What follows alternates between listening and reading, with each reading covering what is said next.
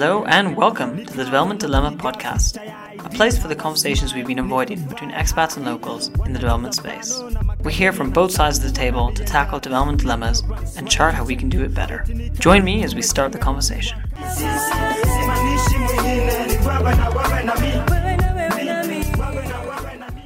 In this episode, I speak with Vandana Thottoli. As an Indian, she brings an interesting perspective from someone who finds herself often in the middle of the divide between her Kenyan and expat friends and colleagues. She's lived in Kenya for seven years now, trying to learn and navigate and appreciate Kenyan culture, and in so doing, she has noticed the consequences of the gap between Kenyans and expats, both socially but particularly in the workplace. So, in this episode, we explore how she's seen this gap, enforced by misperceptions, the consequences it has for workplaces, and how both sides can try to improve upon this, something that should be initiated by expats alongside Kenyans, and where organizations can play an important role. Well, thank you, Vandana. It's lovely to have you join us on the podcast. So thanks for making the time and great to have your voice. Thank you, Arnab. Thank you for having me on the talk. So, yeah. I'd love to start with a little bit about your position and how you see yourself. I've been here in Kenya for seven years now. Yeah, and I've uh, friends from all over the world today. I think Nairobi is definitely a major cultural melting pot, I think, of the world. And both local Kenyans, uh, uh, the Indian community. I work with the Dutch, so the Dutch community, and and yeah, when you uh, spoke about like the divide in Kenya, about a, a racial divide or a, a, cultural mismatch, it kind of resonated with me because it does take a lot of time in understanding one another's culture and I, I, thought it was a very important topic to have and have dialogue around it and start conversations. And I, I think I really like this initiative. I, I, can, I'm not sure if I can say this, but as a brown person, I think I was able to navigate the different um, races much easier of some sort. So yeah, I mean, I think I can bring in a different perspective. Yeah, wonderful to have you on that. And I think what resonated with when, when we spoke initially was that I'm also someone who's Indian, yeah. who sits in this gap of being not black, not white, in a society or, or a discussion yeah. that is at least divided on those lines. Yeah. And so it's great to get your opinion, your perspective as someone who's tried to navigate that. So I wonder how you have found that. Um, if I can bring an Indian perspective also, because Indians are definitely treated as another tribe in Kenya, right? So it, uh, but that also brings a lot of connotation. So sometimes it could be negative, but a larger most of the time I'm very accepted as a local, as a, as a Kenyan. So they, everybody speaks to me in Swahili all the time. So it, it, in some sense, it's also very positive for me that people are used to Indians in that sense. And for me, that entry level was quite easy. Yeah. Hmm. Given that situation, how have you found navigating the, the complexity of a new place? So what happened with me was when I first moved to Kenya, People would say things like, oh, you uh, don't go to town, it's very busy. And then I go to town and I realize it's not busy at all. Like, I mean, I come from India. I mean, my city is like 15 million people. Uh, and the cities I've been to in India are tw- anywhere between 20 million and 26 million people. So for me, within two cities of India, for example, I've already covered the whole population of. so it's not busy, right? So when it comes to certain systems, uh, in Kenya, like um, everything from corruption to how offices work or hierarchies or um, how systems don't work, I'm used to it already, and at a, at a much larger state, and uh, you know, at a, uh, it's much more difficult, I think, for me to navigate India as an Indian than it has been for me to navigate the systems of Kenya. So it, it was not difficult. It's not perfect, but it is not as difficult for me. But having said that, because I interact with a lot of expats uh, from different countries here, what I find sometimes this mismatch is when you come from a perfect place, let's say like Switzerland. I mean, I've been to Switzerland and it was too perfect for me. As an Indian, when I went there, I was scared that why is everything working so well? And uh, let's say to an extent that it was not it was almost boring at some point. You know, I was like, I need chaos. I'm used to chaos. I need that. But I can understand now when and a Swiss comes to Kenya and say nothing from the airport onwards works, for example, or everything is delayed by one hour, for example, where they get everything in less than 59 seconds. there is a huge divide in what the expectation of a country and the governments and the public and private systems should work.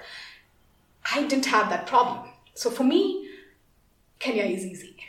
Yeah, I think perfect is, is one which similarly I wouldn't call you know, Switzerland and the Netherlands perfect, but it works in a certain way and it works very well in that way. Yeah. What I love here in, in one aspect has been that people are hustling, things are happening, it's it's chaotic in some respect, but there's a lot of energy from that. And so I think yeah, each place has its own and Yeah. Yeah, we get used to yeah whatever is around us, right? And um, Kenya, India, or the entire South-South corridor, most probably we are much more chaotic. We our systems work. The systems work in the way we make it work, or we are used to, and it, it's comfortable for us to navigate. But I'm I can understand when somebody says nothing works here, why they're saying so. Because if somebody is coming and complaining about systems not working here, and if they're from Europe or the US, and it's it's what they were used to. It's nothing negative. They're not saying it out. It maybe they're saying it out of frustration, but for them that's their reality. For me, that wasn't a problem, right? I'm not frustrated when something doesn't work. I'm so used to it not working. If the power goes off, I'm okay.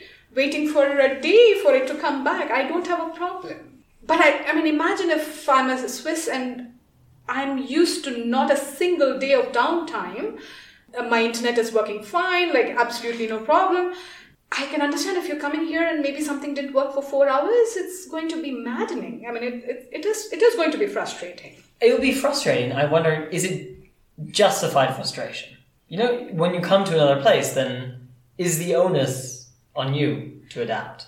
Absolutely. I think the onus is on the person who's coming in to adapt. If we are not in a position to change uh, and bring in the infrastructure and change everything, no, then obviously the only point that can happen is you have to adapt to what is there.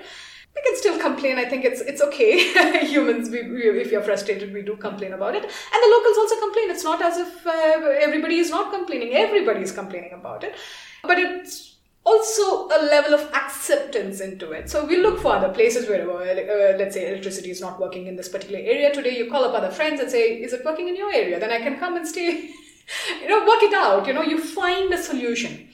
Before you've mentioned this notion of kind of time fluidity, and this is one which is frequently talked about, you know, in terms of African time, etc. But I'd be curious, Yeah. in your middle position, how you see that. I mean, India also sometimes time is not 10 p.m. or 10 a.m. doesn't mean exactly 10 a.m. It could be 10:15, it could be 10:10, it could be 10:30. But there is always that a leeway with respect to time. It's not very rigid. Like I said initially, when I first went to Switzerland and I saw these buses, trams, boats, everything working to the minute. On a day to day basis, like I would go to work and I, I would give myself half an hour to reach my office. There are days I'm sitting in the traffic for three kilometers for 45 minutes. I mean, it's insane. But I've always had to call up people and say, sorry, I'm running late. Expecting, again, about perfection with respect to time. Or I think rigidity is a nice way to put it. It's a Yeah, rigidity. You need to acknowledge that uh, it, it's not so easy for somebody to be there at the exact time. Understanding the other, the perception, the culture, the systems helps you to not be that frustrated, I think, number one, about certain things not working out, and then not being very negative about it and openly criticizing somebody's uh, systems or culture.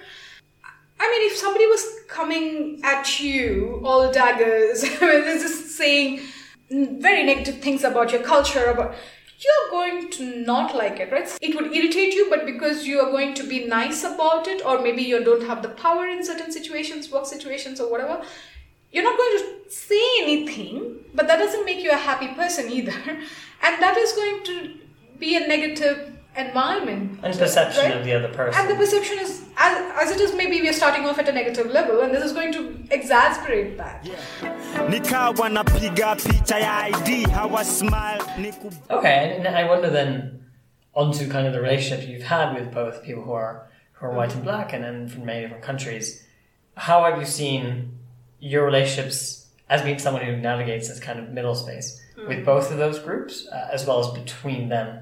And this, I think, is where there's a huge gap. There's a lot of assumptions about each other's culture, about what repercussions could be from each other's perspective. So, how do you then go to the next step? Like, how do you bridge that? Like, And how do you, how have you, I wonder, in be it in social settings, be it Yeah. elsewhere or at work, how have you seen that gap come into effect? Have you seen examples where it's been evident that clearly there isn't that relationship between? Right. In many social settings, like say there's a party happening, even if it's official or and, and I'm having a conversation, let's say, with my black colleagues, and we are having very in-depth conversations about be it about race or systems or something working, a little more, let's say, in-depth conversations. But suddenly if I have a white colleague come into the mix, for example, and suddenly the conversations become very superficial and suddenly it turns. And it's about the weather, it's about the clothes, it's about makeup, it, it, it could change the mood, or I see people clamp up. They're not talking anymore, and then party can end the party there. But having said that, it's just that maybe there's not a level of comfort to openly speak about things that are happening. And and this is not just in parties, and it happens both sides. From what I've seen, like let's say I'm in a mix of all my white friends or, or something, and then we're having other types of conversations about something, and then a black colleague walks in suddenly there's silence there also. Or again there's not necessarily silence but a little bit awkward and then topics could change completely. So there is definitely i mean sometimes mismatch but also as a third party observing this let me put it that way and, and i see it happen and there's something sometimes i feel helpless that i'm not able to do anything about it because both all of them are very good friends of mine right like and i i i, I feel like I could be the bridge, and sometimes I am the bridge, and I'm I'm failing something because I'm not able to bridge that gap. Like technically, it should be a safe space to be able to have open conversations. There shouldn't have been a gap. There shouldn't be any awkwardness, but there is. And and some of those, as you say, I think Yeah. there's a lot of history that goes into our existences, Yeah. who we are, how we look, and what that means. I wonder, with some of those perceptions, have you seen a mismatch between what those those perceptions and and realities? The example you shared about you wanting to share this podcast. with with my colleagues. Um, so we do have a social group, and I, I just thought, why don't I post it and why don't I put it up on Facebook or LinkedIn or like to or on my social media pages just to have a conversation starter. And I was confident to be able to do it. But because I, I know I'm super impulsive, so I just kind of take a step. I just took a step back in this situation, and I just sent it to a couple of my very close friends, like where who are my Kenyan colleagues and Kenyan friends, right? Like then I shared it, and I just got back to me and said, I didn't even hear the podcast, but the, just the title of this podcast. Please don't share it to others, and please don't share it in the common groups With expats. which has everybody in it expats, locals, everybody. And they just said, please don't share it, right? Okay, then I realized two things. One was my own privilege that I was willing to share without any fear of repercussions. I realized how privileged I was in this situation to confidently say, here, take it. I mean, even now, this podcast I'm able to do with my name out there, organization, and so on, and just say, I'm able to do it because I am confident in my position. I'm talking from a point of privilege. Even this bridging the gap, most probably, I mean, my lived experiences is what I've shared, but it might really not work for my friends. I don't know, right? I mean, it's up to them how they take this and do it. But I got feedback. And that is the number two part. Like they were my friends. They said things mm-hmm. because they were worried for me. And that is friendship that I was talking. And that's true friendship. So that is number two. For me, I was okay to share because also I know my most of my white friends would be happy to listen to the other perspective and to have conversations around it. I actually sent it personally on a one-on-one basis to many of my American uh, and European friends. We've had very nice conversations based on that. So I know it's not bad. so then I felt, oh, see, there is this gap, right? There is this assumption and the perception that this is not going to go down well hmm. and it is going to affect me. I was like, oh, but I don't think it's going to be that bad. and that is where this whole, I, I think the reason I, I, I don't know, I'm, I, we've been speaking to you is because of that pod- podcast, right? Like that was the beginning of this conversation of why I am engaged today, is because I, I saw that gap. It encapsulates very clearly an example of this divide and how there can be wonderful people on both sides, but we need to, you know, find a way to move forward. And, and so it's it's great to expand on that as we have. I, I, I think it it could be as simple as that. Like it, it could be a basic assumption about salary, but it is a big assumption. Also, it could create a lot of negativity already. Thinking that there's a difference when there is maybe no difference because we haven't asked those questions. So I must say, even my experience of being in Kenya, as much as it's been easier to navigate the systems and so on, officially speaking, like in an office setup, it took me a lot of time to understand the culture. I mean, I am from India, but I had a very uh, liberal upbringing, and my previous work experiences were all in very flat organizations. In Kenya, it took me a while to understand the culture of the organization and the country, also, right? There's the book you've mentioned, which is great, Culture Map by Yeah. Erin Meyer, I think. Yeah. And she speaks strongly about different axes upon which cultures differ. And, and one of these are relationships and where trust originates from. Is it from actions and output, or is it from personal relationships and, Yeah. and seeing those things? And as you say, I think there's a reality that exists here in, in India as well, of course, where those personal relationships are very, very important to how you'll work together. And so, given that, when it comes to the friendships you developed, how has that influenced your work and and helped you bridge some of that gap? it took me a while to make friends who could then point out my mistakes be it with white people or black people i mean it's just that about somebody coming and telling me what you just said was absolutely not right in this situation for somebody to come and tell me that in kenya we are hesitant. You like your job. You don't want that to be in jeopardy. And it's the same thing with a lot of situations where you're very careful about navigating it. And in the process, what would happen is that you're you're completely if you did something wrong and nobody pointed it out to you, you think it's right and you continue with those things. It's unfortunate, but it happens all the time. Because nobody ever points out to you and says, you know, dude, you're wrong. you know, and for me, it helped to actually develop that kind of friendship. And those friends like colleagues who are today very good friends and they are the ones who even today like and i have to say in spite of understanding culture and, cultural differences and trying my best to navigate the system i still make mistakes. And try my best not to repeat it at least. Uh, or go and apologize where i was like okay i did this mistake so i know whom to apologize to. So i would go to my colleagues and say I'm so sorry that I didn't understand what I was I was saying was not right or I assumed it was correct or something. And just that helped me a lot in my workplace. Frankly, like just I think culture uh, the culture map by May has really helped me navigate that kind of a system, but also just understanding differences, different work culture also, right? Like uh, because that's not easily evident. Like we talk about the cultural iceberg, what we see on the top is just very few things about clothes, food, um, uh, maybe music, festivals, things like that. But there's a lot under that iceberg, like that's not visible.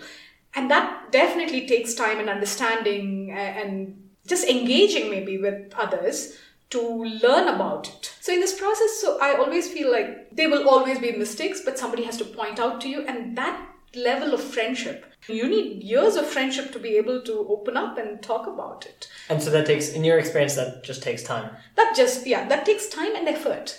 Definitely a lot of effort. If you really want to bridge that gap, eh, you have to put in the effort. And as an expat, I would think the onus is definitely going to be on, on the expat. But having said that, there is also a little bit of support from the local community would definitely help. There there's- there needs to be an openness Yeah. on both sides, and I agree. Yeah. The effort and the responsibility lies on the person who's coming into someone else's Correct. home. But being friendly and actual friendships are two different things. So, friendships take time, effort, um, and interest on both sides to actually do this. And And I think, touching on what you said earlier, friendliness has different implications. So in the UK or Netherlands, wherever it may be, there might be a friendliness, which means that one would expect certain types of information to be shared or issues or concerns. Whereas here, it might need to go, and from your experience, it sounds like it needs to go beyond friendliness to friendship Yeah. before people are going to be willing to share Yeah. around some of their concerns or issues. absolutely. Because, like I said, that safe space develops about, let's say, pointing out my mistakes. That couldn't have happened if I was just friendly. But if, because I have formed true friendships, they're able to tell me I did something wrong. It needs that safe space, right? Right? And it's the same thing, like even at a workplace, sometimes you just need somebody to put in a good word for you. And this is where networks and friendships are very important. It's good for jobs. It's good for career. It's it's it's a social system, right? Like when I was when we started the talk, we were talking about what systems exist and don't in different countries. A lot of social security in Kenya, in India, whatever. It's all about family and friends.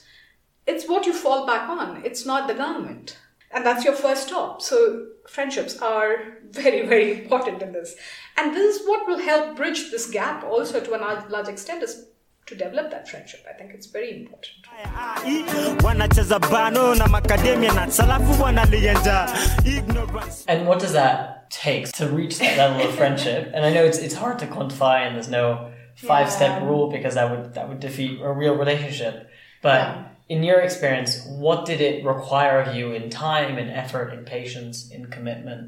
um, i think to kind of look at this and bridging this gap or not maybe not even bridge the gap completely but just to at least fill in a few cracks in this in these layers i think the first thing is acknowledging privileges now i think almost everybody when we are talking in a, in a certain let's say in the development space in the social enterprise space impact investment space there's privileges already. Like everybody brings to the table some level of privilege.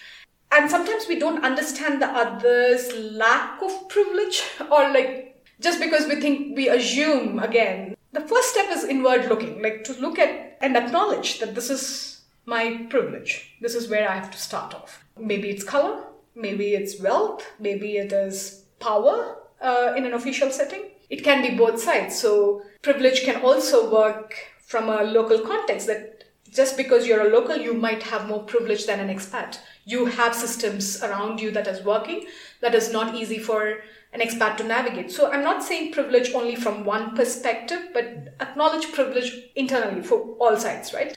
I think that would be the first step that everybody has to take, most probably. And for me, that was a big learning experience for myself.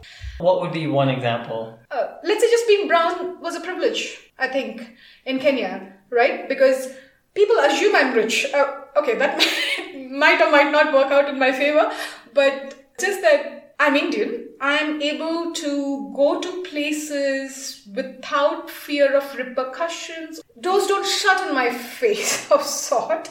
Uh, being white also gives a lot of privilege, I think, in Kenya. I mean, the doors just open for you also. But I let's say I acknowledge that privilege that I have in Kenya. I'm extremely privileged.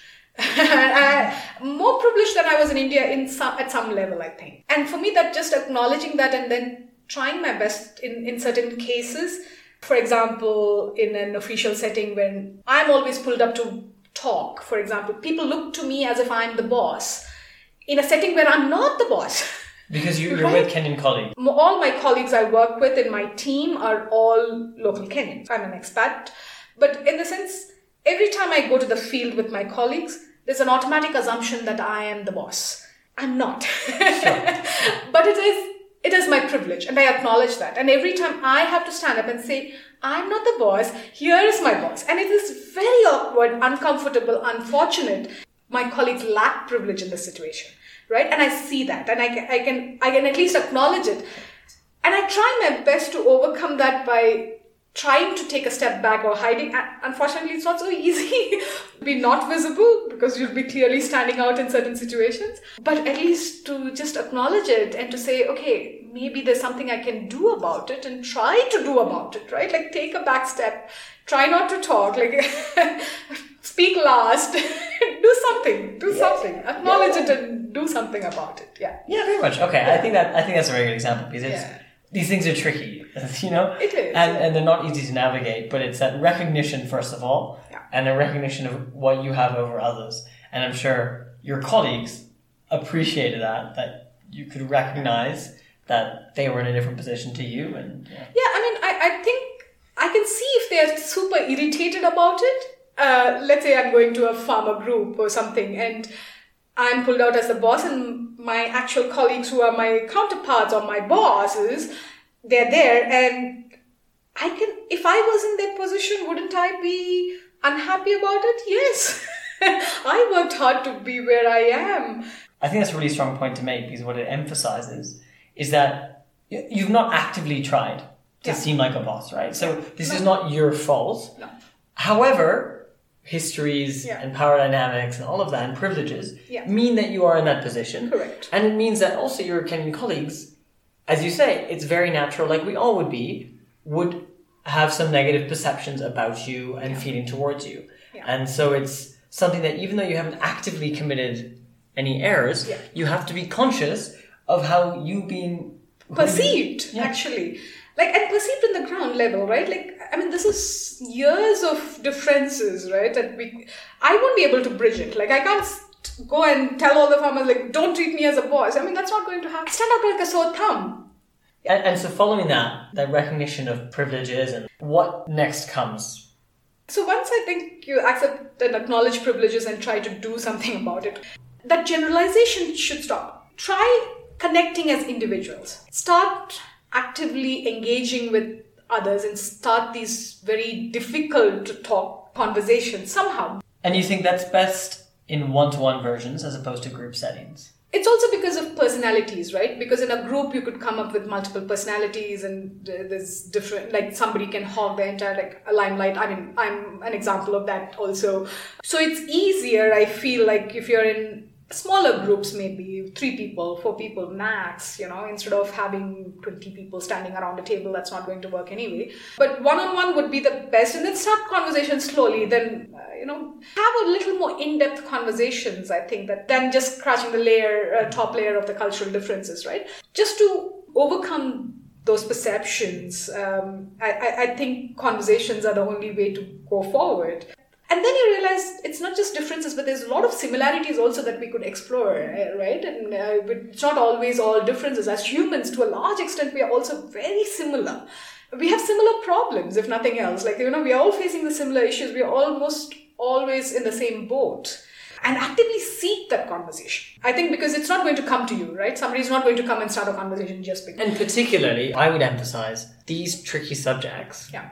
given the power dynamics, Yeah. are much harder for a Kenyan to open up and initiate such a conversation Yeah. as compared to an expat admitting, oh, yes, I have these powers and privileges over you. And so that's where I would place more emphasis and more responsibility on people like myself to take that first step to push for I agree. I, I think I acknowledge that. I, I, I think in my case, for example, I was the one going and doing it, right? And I, I had to take that initiative. Nobody is coming to me and going to support that. Cheka, eti nika tumechanganyikiwa ka pudding And then coming on to, as someone who's had these relationships, both in work and outside, with mm-hmm. close Kenyan friends, I wonder what are some of those, touching on the iceberg, what are some of those things under the level of the water that you've come to learn and see and appreciate, and how important that has or hasn't been for your work? Ah, that's a tough question. I, I've read uh, Trevor Noah's book about, let's say, black tax. I didn't appreciate or acknowledge it until I got very close to certain friends as to how much they do for their families and how much it takes out of them, uh, both in terms of financial expenses but also emotionally engaged they have to be with their immediate families, their extended families, their village, right? Like there's a lot that happens. So on the top, it might look like, oh, why are they hustling uh, all the time? Because, but I come from a privileged background that I don't need to support a whole village. I don't need to support my 10 siblings. So technically I'm I can live and earn for myself. So one salary of whatever I'm doing is more than enough, right? And I when I was always being asked for, let's say, fundraisers, for example, like in Kenya, it's quite uh, prevalent. It, it is like a social security again that you fundraise for health issues, you fundraise for funerals, you, for various, various reasons.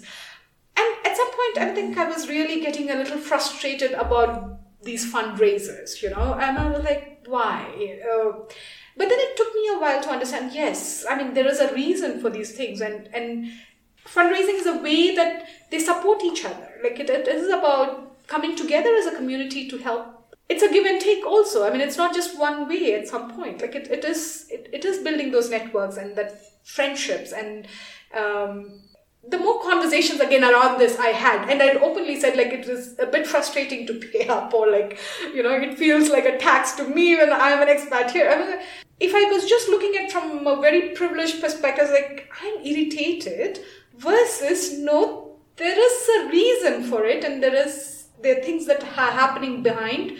Similarly, then that may come into your workplace where like these are the pressures that you face. You have this job, Yeah. but you also are having to, you know, have side hustles. So not just side hustles, but also just the emotional uh, support of, let's say you have uh, ten siblings, and at any given point of one one is sick. I mean, it is a lot of pressure on you. You want performance as a colleague. You need to be keep performing and scoring and doing very good in your job, but if you are sick or your sibling is sick at any given point of time, your, your mind share is going to go to that problem. Being aware about the differences in this situation and acknowledging the fact that you're not 100% all the time. Your mind share is being taken by your family, extended family, village problems. I mean, you would expect the colleague to, colleague to perform 100%, and they've given you 80%, and you're very unhappy about it. And you're Yeah. like very openly unhappy about it. But does that really work in your favor then?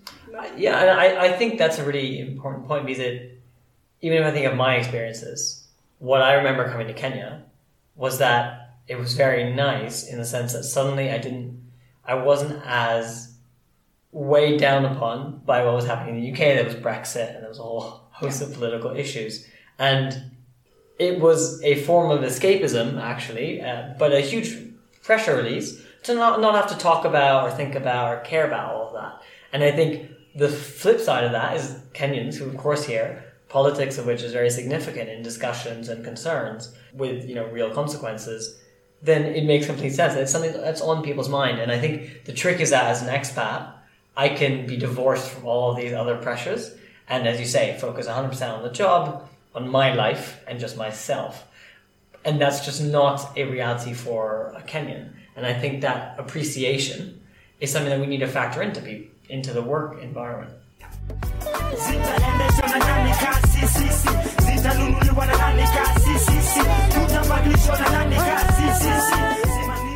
Looking at both nationals and expats, what is it that you think both sides are currently doing? Because I think people are trying. What are they doing that isn't isn't working?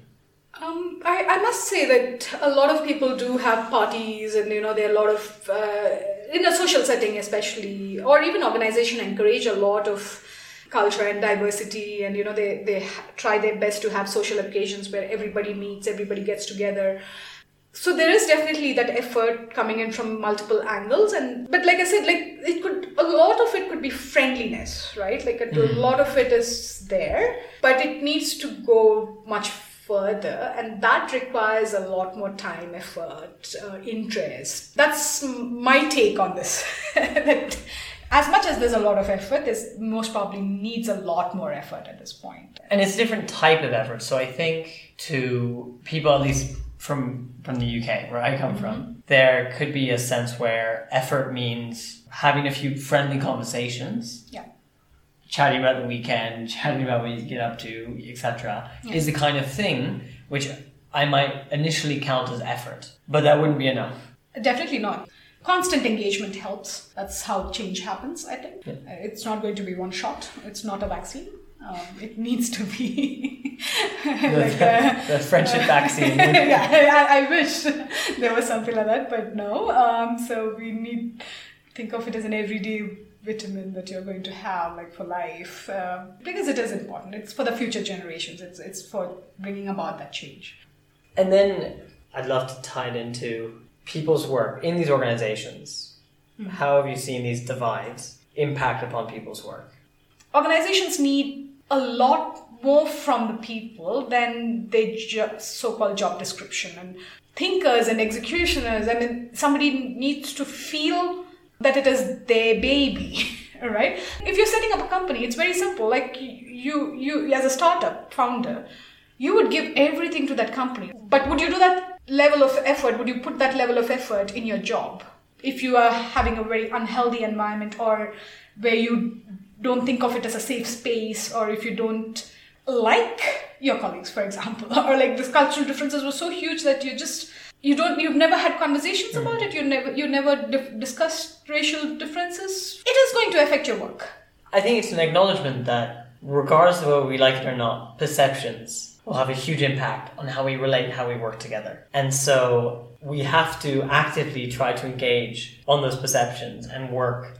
And like today, I know something is frustrating my colleague, and I know how to address that by linking that person to some other person I know.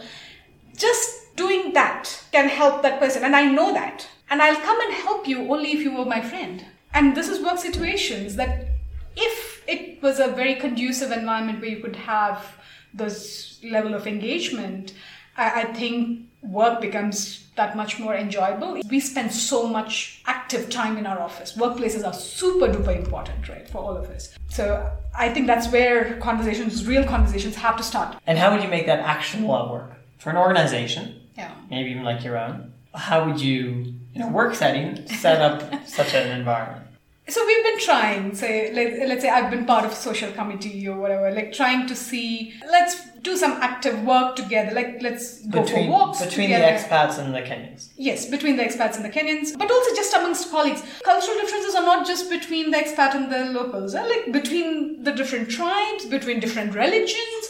Everything there are differences. So there's a lot to bridge and acknowledge and work together. It's not so cut and dried, which means that there's a lot to work towards in every organization. I think organizations should really do something about it. And not to jump into, well, let's start with the hard conversations. Yeah. Because I think from your experiences, it's those relationships which take time, take effort, which build the trust Yeah. to then tackle the hard topics. So if you go and you say, we are going to have a Open mic Exactly. session right now. on any any On discrimination topic, uh, issues, you're not going to get much, and you don't get much. I, I've seen It'll be organizations very superficial. exactly. So it's a much longer project. Yeah. It's not just a training. It can be a training plus. Yeah. and it's it's that yeah, it's a, a longer piece of work Yeah. around building those relationships to then be able to contribute in the workplace. Yeah. So organizations should have the capacities themselves to deal with it. So bring in external consultants. Maybe internally you might not have. So maybe bring in some somebody who have the skill sets to do it. So as an organization, I think that's very very important uh, as a number one to to build the capacities of some staff to actually have those conversations and start off, but also do a little more in terms of social events maybe where people can engage a lot more and a, for a longer period at, a, at the same time. So there could be many examples like we are trying something like an employee appreciation month kind of situation where we are just pairing a couple of staff members randomly and then saying okay you have a month where you could have conversations coffees together whatever like engage way uh, what you can do so maybe that's a conversation starter you know maybe the first coffee mm, very superficial maybe the second one better maybe the fourth one is going to be a good thing And I think it shifts the role of organizations here in this context, international organizations. It's a bit more profound, it's a bit deeper in terms of their responsibility. So it's not just you're here to do your work, etc. It's well, actually, for us to work well as an organization, Yeah. Given we come from such different backgrounds, given the, the history, etc., it does take a little bit more. It's more of a responsibility of us as an organization to build social spaces, whereas a British company might not think of it as the, as much of their responsibility. Yeah. And there's a great book you've mentioned, The Culture Map by Erin Yeah. Meyer. We'll, Yeah. we'll post on the respective social medias. But I think what that book really emphasizes very clearly is how, particularly on this notion of trust and workplace, it is this difference that in more European contexts, let's say, or, or Western contexts, you are judged and trust is built in the workplace based upon your outputs and the quality of your outputs. And by contrast, in India or Kenya, it's much more based on those personal relationships. Correct. And I think that finding and the truth to whatever degree of that finding Yeah. does place the emphasis on why it is quite different here and why you need to have those relationships, those friendships to bridge that divide. absolutely Well, thank you so much for making the time, Vandana. It's been wonderful to touch upon this, your experiences, what has worked, what hasn't worked, and as you say, having those conversations, which which we need to continue to have. Thank you, Arnav. Thank you for having me on this. and let's hope it's a conversation starter. Mbona inashinda chini na mawe siogopi kufika Thanks for listening to this episode. I'd be really curious to hear what are your experiences of this expat Kenyan divide? Have you bridged it? Have we overblown the problem? Or do you not have much faith in anyone bridging this gap? So please make sure to share your thoughts and opinions. You can find all the links on social media in the description. Where also, in addition to getting these thoughts, we share articles, quotes, and recently a string of amazing art that delve into actually these questions by an Indian artist called Vidusha Yadav. I highly recommend to check it out. And lastly, make sure to share and subscribe to continue the conversation.